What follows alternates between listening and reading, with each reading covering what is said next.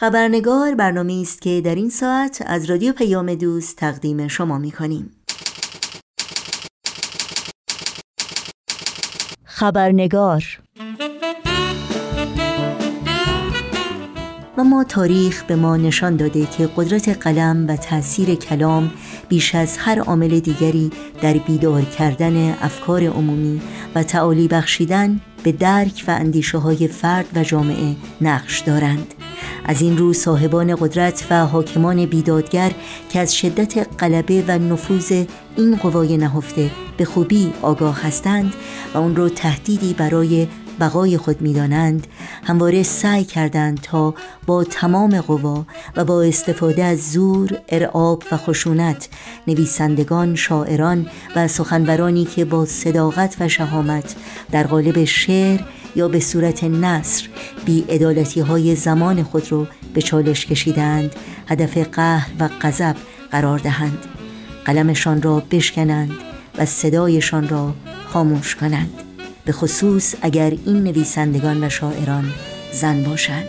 عدالت و برابری و کمپین داستان ما یکیست. همچنان محور گفتگوهای این برنامه.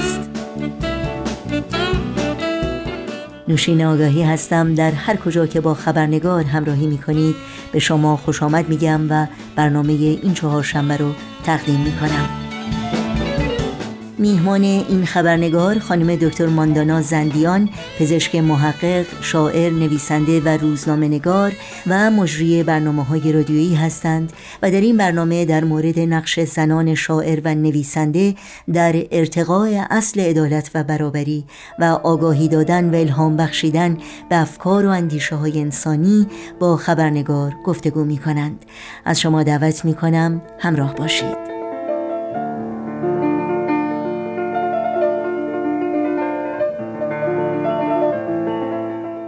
خانم دکتر ماندانا زندیان درود بر شما. به برنامه خبرنگار بسیار خوش آمدید. وقت شما هم بخیر. خانم آگاهی عزیز خوشحالم و سربلندم در خدمت شما و شنوندگان محترمتون هستم. خیلی خیلی ممنون. خانم دکتر زندیان خوشحالم که می‌تونیم با شما صحبتی داشته باشیم در رابطه با کمپین داستان ما یکیست با تمرکز بر نقش زنان ادیب و شاعر سرزمینمون. در ارتقاء اصول بنیادینی چون عدالت و برابری که در این کمپین بسیار بسیار برجسته شده. اما اجازه بدیم با پرسشی در مورد خود کمپین آغاز کنم و اینکه کمپین داستان ما یکیست. چه مفهومی رو برای شما به عنوان یک بانوی ایرانی تدایی می‌کنه و درک شما از این داستان و یکی بودن همه ما در این داستان چی هست؟ بله خواهش می‌کنم. در برخورد اول به نظر من این کارزار یا پویش با یاد و احترام ده زن بهایی شکل گرفته هممون می‌دونیم. در چهلمین سالگرد به دار کشیده شدنشون به دلیل ایستادگی بر باوری که داشتند و دروغی که نگفتند. و می‌دونم که در بین این بانوان دلاور از نوجوان 17 ساله تا بانوی 57 ساله حضور داشتند به نظرم این یک چشماندازه که میشه به کمپین اینطوری نگاه کرد و خیلی هم مهمه چون نقش اطلاع رسانیش رو به ما نشون میده و اطلاع رسانی بر ضد پنهان نگه داشتن بیداد قدرت رو که خیلی اثر گذاره همه ما می‌دونیم که در تمام جهان قدرت ها سعی می‌کنن نابرابری ها رو پوشیده نگه دارن. و بیداد خودشون رو پوشیده و پنهان نگه دارن حتی انکار کنن. پس این اطلاع رسانی بسیار مهمه چون آگاهی بخشه.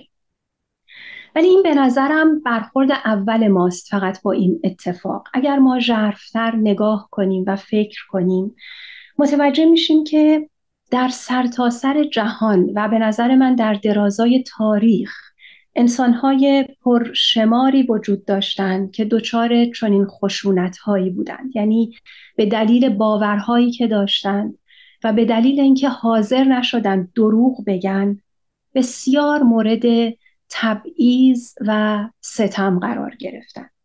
انسانهایی بودند که با مطالعه با اندیشیدن با تجربه هاشون به این باور رسیدن که چیزی درسته و حقه و خواستن که پای اون بیستن. متاسفانه در بسیاری از جوامع این انسانها به نوعی اقلیت شمرده شدند اقلیت های دینی، مذهبی، جنسیتی، قومی، سیاسی و یا انواع این اسامی و باز متاسفانه این اقلیت ها کم کم غیر خودی انگاشته شدند. در جوامعی مانند جامعه ما که به نظر من شوربختانه فرهنگ چیره بر جامعه در بیشتر موارد حساسیت لازم رو به این نوع برخوردها نشون نداده.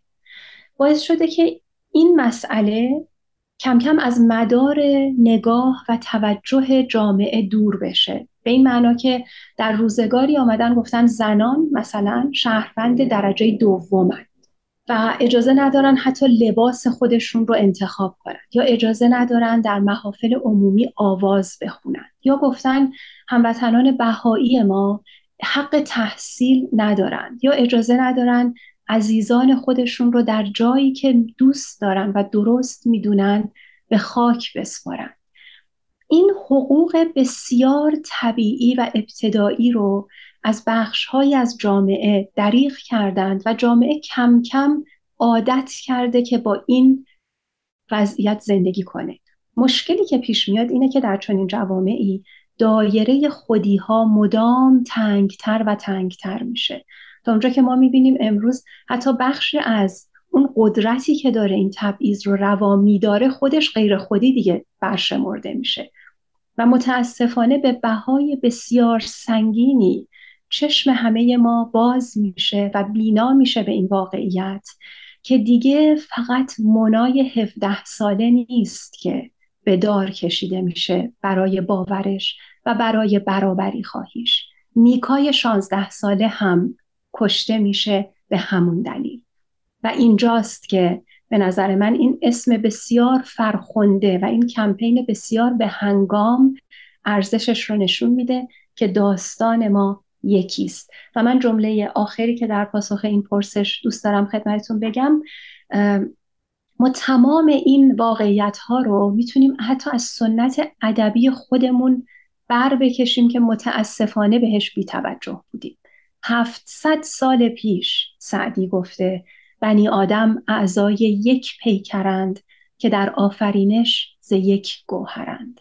درک من از این کارزار همینه. خیلی ممنون. واقعا شما چقدر زیبا و متین به نکات مهمی اشاره کردین که هر کدوم اونا قابل تعمل هست. ممنونم ازتون. البته تلاش های فداکارانه زنان بیش از یک قرن در جریان بوده و شما اشاره کردین به این تلاش ها و فداکاری ها تاثیر گام هایی که زنان دیگر برداشتند نسل های قبل از ما و اونچه که تا به حال به دست اومده روی زندگی شخصی شما و شکل دادن به افکار و اندیشه های شما چگونه بوده؟ بله من فکر می‌کنم همونطور که به درستی و دقت شما اشاره فرمودید در حدود بیش از یک قرن گذشته مثلا بگیم حدود 160 سال گذشته ما نمونه هایی داریم که عملا می‌تونن الگوی ما باشن در برابری خواهی یک نمونه به نظر من درخشانش تاهره قررت العینه و دلیلم هم میگم که چرا به نظر من تاهره خیلی مهمه. تاهره شاعره و باورهایی رو که داره در متونی که از او در دست ماست ثبت کرده. یعنی از برابری خواهی صحبت کرده از زنان صحبت کرده و در واقع برساخته های تحمیلی جامعه همروزگار خودش رو هرگز نپذیرفته. ولی مهم به نظر من اینه که تاهره یک قدم از این هم جلوتر رفته. یک قدم که نه هزار قدم. یعنی تمام آنچه رو که نوشته عملا زندگی کرده. تاهره البته که گفته به برابری به یکی بودن اصلا ابنای بشر باور داره ولی خودش هم رفته در بدشت در محفلی که همه مرد بودند این برابری رو در واقع بر کشیده به رخ کشیده. پوشش تحمیلی رو پس زده در برابر مردان سخن گفته و از ضرورت تحول در جامعه حرف زده و آین جدیدی رو بشارت داده.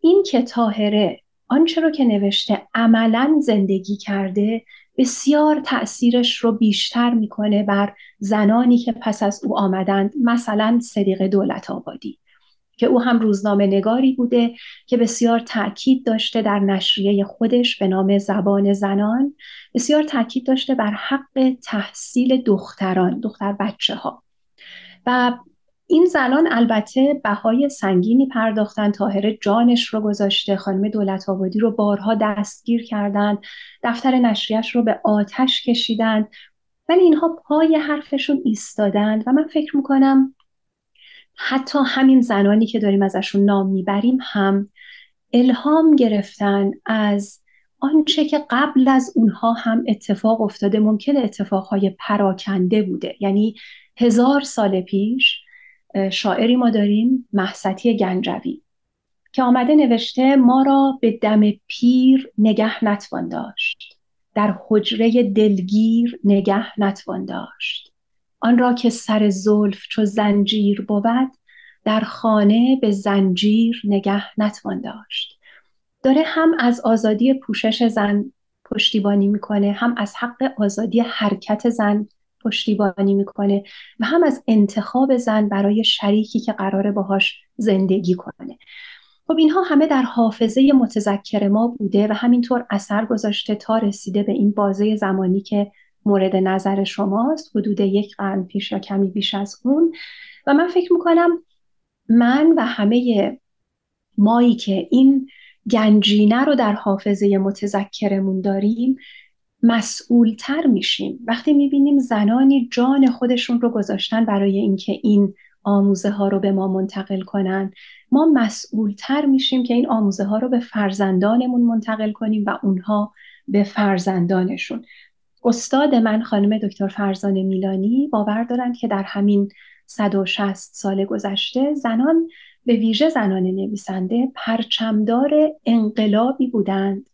که با انقلاب های متعارف سیاسی خیلی متفاوته. یک انقلاب فرهنگی بوده. چون آمدن مسائل زندگی روزمره رو به شکل پرسش های جمعی و فرهنگی مطرح کردند و این به ناگزیر پاسخهای جمعی و فرهنگی طلبیده و باعث شده که جامعه فکر کنه به ضرورت تحول که به نظر من نمونه درخشانش کاری است که تاهره در بدشت کرده. خیلی ممنون. نکته که می‌خواستم اگر ممکنه بیشتر روش تاکید بکنید این هست که خب دستاوردهای ادبی زنان یعنی به طور اخص استفاده از واژه ها و اشعار و چکامه ها به عقیده شما تا چه حد می‌تونه در تحکیم روند عدالت خواهی و برابری در تحول فکر و اندیشه فرد و اجتماع تأثیر گذار باشه. بله این پرسش خیلی خوبیه. ادبیات این ظرفیت و این توانایی رو داره که تجربه های شخصی نویسنده رو تبدیل کنه به همدلی های عمومی. ما این رو امروزه حتی از چشمانداز دانش پزشکی هم ثابت کردیم. یعنی کسانی که بر سیستم مغز و اعصاب کار می‌کنن به ما نشون دادن که این اتفاق اصلا چطور میفته حالا این بخشش در بحث الان ما نمی گنجه ولی مسئله اینه که وقتی ما شعر می‌خونیم یا داستان می‌خونیم یا هر نوع ادبی که شما به لطف نام بردید ما خودمون رو جای شخصیت هایی که در اون متون هستند قرار میدیم. ما وقتی یه رمان می‌خونیم برای اینکه روند داستان رو درک کنیم خودمون رو جای شخصیت ها قرار میدیم و سعی می‌کنیم شخصیت ها رو و حرف هاشون رو و رفتارشون رو بفهمیم. این به ما کمک می‌کنه که متوجه بشیم آدم ها واقعا در اون گوهر وجودیشون با هم برابرند ما لایه های روانی متکثر و متعددی داریم که گاهی حتی خودمون دلیل یک حرفی رو که زدیم در یک لحظه یا یک کاری رو که کردیم شاید دقیقا ندونیم. ما هممون می‌تونیم اشتباه کنیم هممون می‌تونیم کار خوب کنیم. دیگه ما در دنیای مدرن به خوبی و بدی یا سفیدی و سیاهی مطلق باور نداریم و ادبیات این رو به ما یاد میده. اگر ما خواننده متون ادبی خلاق باشیم.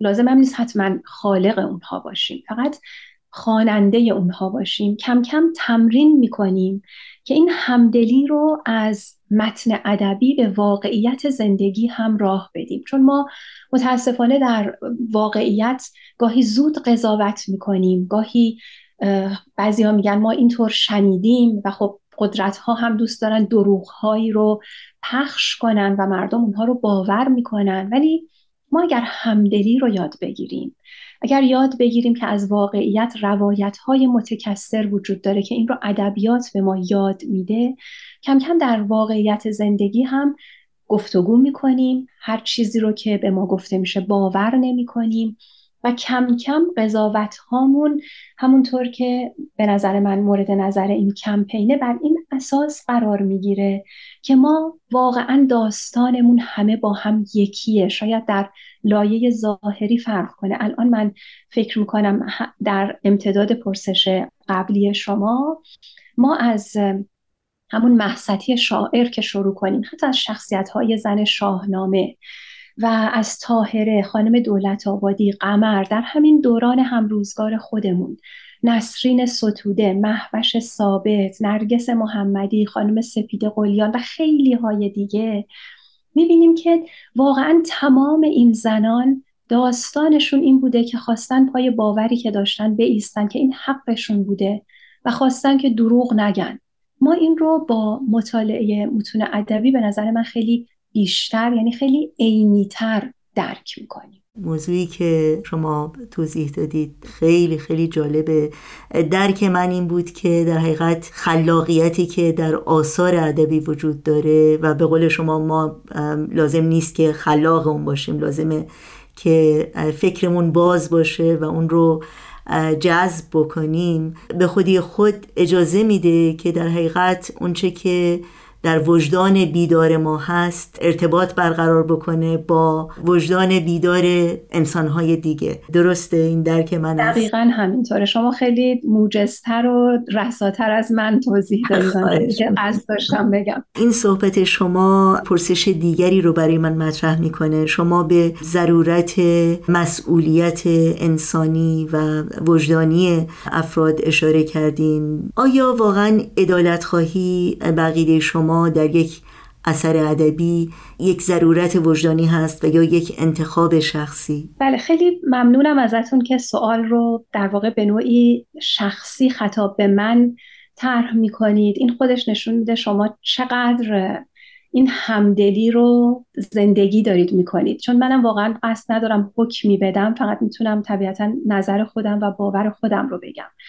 مفهوم عدالت برای من با مفهوم انسانگرایی نزدیکه شاید حتی تقریبا یکیه. انسانگرایی رو ما اینطور برامون تعریف می‌کنن که انسانها در مقام انسان با هم برابرند. فارغ از اینکه چه ملیتی دارن چه نژادی دارن چه جنسیتی یا رنگ پوست یا دین دارن یا اصلا ناباورن همین که انسانن در مقام انسان با هم برابرند. مفهوم عدالت برای من بیشتر یک مفهوم اخلاقی و فرهنگیه. یعنی شاید من زیاد به اون مفهومی که احتمالا در اندیشه سیاسیه نگاه نمی کنم. و با این توضیح چون ادبیات و هنر و اساسا زندگی رو من انسان محور می‌دونم یعنی متنی که در مرکزش انسان نایستاده باشه کلا در مدار توجه و کار من قرار نمی‌گیره. من فکر می‌کنم جهان رو زندگی رو انسان تبیین کرده و ما آنچه می‌کنیم در راستای این هست که انسان ها بتونن در یک فضایی با آرامش و آشتی و برابری به بیشترین ظرفیت خودشون دسترسی پیدا کنن. در نتیجه در پاسخ مشخص سوال شما برای من بله عدالت و مسئولیت پذیری وجدان انسانی در متنی که می‌خونم یا می‌نویسم حتما ضروری است. اگر لطف بکنید نمونه های بیشتری از این جلوه های ادبی زیبا از زنان فرهیخته و ادیب سرزمینمون برای شنوندگانمون بخونید. با کمال افتخار من نمی‌دونم چقدر وقت دارم ولی من چند یک بخشی از یکی از اشعار خانم محوش ثابت رو کنار گذاشتم که اگر فرصت بشه و اجازه بدید بخونم چون واقعا مضمونش به نظر من دقیقا همین صحبتیه که ما داریم می‌کنیم و دقیقا در دست کم در حد بزاعت من از درک داستان ما یکیست. فکر می‌کنم دقیقا داره اون حرف رو با زبان رسا و زیبا و پرقوام یک شاعر بیان می‌کنه. حتما بسیار عالی واقعا بیصبرانه منتظر شنیدنش خواهیم بود. اما قبل از اون اجازه بدین یک پرسش دیگری رو هم با شما مطرح کنم و اون این که تا چه حد به آینده امیدوار هستید و این امیدواری از چه الهام می‌گیره؟ من حتما به آینده امیدوارم. یک استاد دیگر من آقای اسماعیل خویی که یادشون گرامی و روشن باشه همیشه می‌گفتند ما اگه امیدوار نباشیم نمی نویسیم یا تلاش نمی کنیم حتما من امیدوارم و امیدم به جهانیه که در اون انسانها در مقام انسان با هم برابر باشن و واقعا نگاه هم به یک منطقه جغرافیایی هم نیست. چون فکر می‌کنم امروز به دلیل ارتباط های انسانی گسترده که فراهم آمده ما بیشتر متوجه شدیم که سرگذشت انسانها در هر جای جهان چقدر در هم تنیده است. نه اینکه این اتفاق تازه است فقط ما بیشتر متوجه شدیم چون چشممون بازتر شده به سرتاسر سر جهان. امروز من متوجه شدم که همون اندازه که مهمه یک دختر کوچولو در یک جایی در آفریقا که من ممکنه حتی نامش رو ندونم. تحصیل کنه همون اندازه مهمه که فرزند من در اینجا تحصیل کنه یا یک نفر در یک روستایی در ایران. اینها همه به هم مربوطه. به قول آقای خویی گفتن با یک دل غمگین به جهان شادی نیست. تا یک ده ویران بود آبادی نیست. تا در همه جهان یکی زندان هست در هیچ کجای عالم آزادی نیست. من امیدم به چنین جهانیه. فکر می‌کنم الان ما جهان رو یا برای من دست کم اینطور زندگی رو مثل یک صحنه نمایش می‌تونیم ببینیم چون واقعا قادریم از همه جا اطلاع داشته باشیم. که ما نشستیم و این داره تئاتر داره اجرا میشه. درسته که یکی دو نفر نقش های اصلی رو به عهده دارن. ولی کاملا آگاهیم که هر کسی هر نقش جزئی رو اون صحنه داره بازی می‌کنه می‌تونه اثر بذاره روی اجرای اون آدمی که داره نقش اول رو اجرا می‌کنه. پس همه باید کارشون درست انجام شه و شرایطشون انسانی باشه و درست باشه تا یک تئاتر درست حرف خودش رو به من تماشاگر بزنه. و من فکر می‌کنم این نگاه رو دارم می‌بینم در نسل جوان در داخل ایران در جهان در خیلی جاها داریم می‌بینیم پشتیبانی هایی که می‌کنن از اتفاق هایی که داره در جاهای دیگه دنیا میفته و این برای من هم امید بخشه و هم الهام بخش. ممنونم از لطفتون از اینکه وقتتون رو و اندیشه های زیباتون رو با ما سهیم شدید. امیدوارم باز هم شما رو در این برنامه داشته باشیم و سراپا گوشیم برای شنیدن شعر خانم محفش ثابت با اجرای زیبای شما خانم دکتر ماندانا زندیان. بفرمایید. من از شما سپاس گذارم که به کلمات و به من فرصت دادید همیشه. در کنار شما بودن برای من مایه سربلندی و واقعا الهام بخشی است. ازتون تشکر می‌کنم و با اجازتون این شعر رو می‌خونم. خواهش می‌کنم. بفرمایید. من غرق می‌شوم در قطره های اشک زنی خسته و نحیف. من غرق می‌شوم در خون جاری از رگ آن دختر ضعیف. از بغز سخت تلخ و غمانگیز دختری وقتی به پای حکم قصاصش انگشت می‌زند تا مرگ می‌روم. من از غریب هلهله شادی زنان وقتی یکی ز چوبه اعدام میرهد سرشار می‌شوم. تا صبح دم ز تلخی فریادهای آن معتاد خسته جان بیمار می شوم. من عطر شعر می‌زنم بر نان مانده کافوردار سرد. من رنگ نور می‌زنم بر چهره های تیره بیمار مات و زرد. بر حس برکه‌ای که از جوشش و خروش نومید گشته است رؤیای موج می دهم بر مرغکان بسته پر و بال در قفس امید اوج می دهم من در خیال خود با هر زنی که زیر لگدهای ظلم و جور خاموش گشته است از هوش می روم در زیر تک درخت انار تکیده ای بنشستم خموش. گویی تمام بار زنان اسیر را من می‌کشم به دوش. این نوع همدلی به نظر من خانم آگاهی که از برابری خواهی میاد انسان و جهان رو در نهایت جای زیبایی خواهد کرد و این شعر رو خانم ثابت در زندان سرودند. یعنی در زیر آوار این تبعیض هم از باور خودشون به برابری خواهی و دوست داشتن انسان کمی حتی عقب ننشستن و این واقعا مایه افتخار همه ماست که چون این انسانی در این جهان زندگی می‌کنه. خیلی خیلی ممنونم. واقعا لطف کردین. خانم دکتر ماندانا زندیان امیدوارم این گفتگو ادامه پیدا بکنه در میان شنوندگانمون و اجتماع وسیعتری که همه ما متعلق به اون هستیم. خیلی خیلی ممنونم از لطفتون. من از شما سپاس گذارم. روزتون بخیر. آهای خبردار مستی آشیار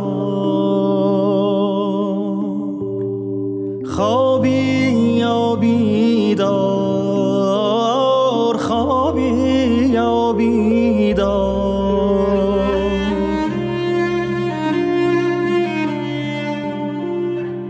تو شب سیاه تو شب تاریک از چپ و از راست از دور و نزدیک.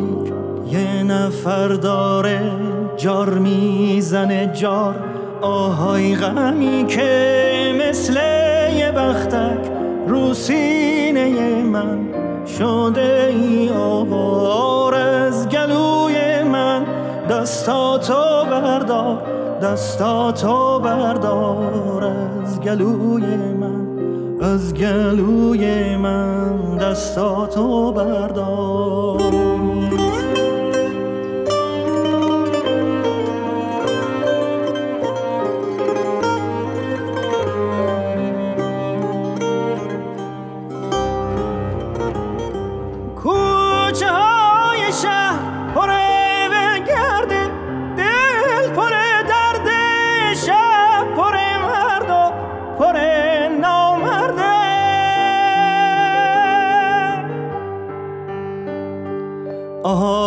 خبردار.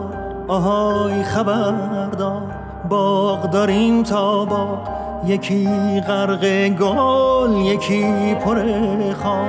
مرد داریم تا مرد یکی سر کار یکی سر بار. آهای خبردار یکی سر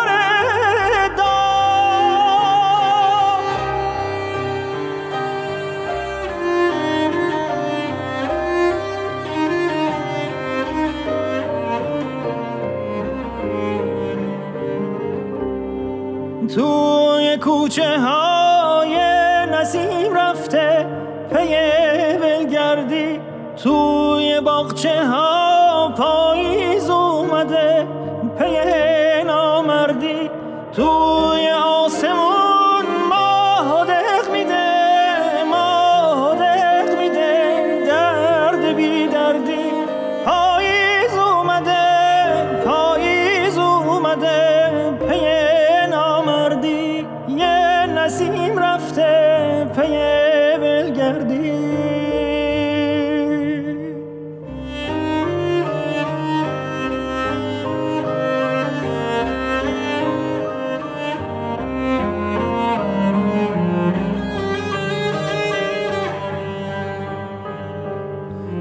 شب سیاه تو شب تاریک از چپ و از راست از دور و نزدیک. یه نفر داره جار می‌زنه جار آهای غمی که مثل یه بختک رو سینه من شده ای آوار از گلوی من. دستاتو بردار دستاتو بردار از گلوی من از گلوی من. دستاتو بردار دستاتو بردار از گلوی من از گلوی من. دستاتو بردار دستاتو بردار از گلوی من از گلوی من.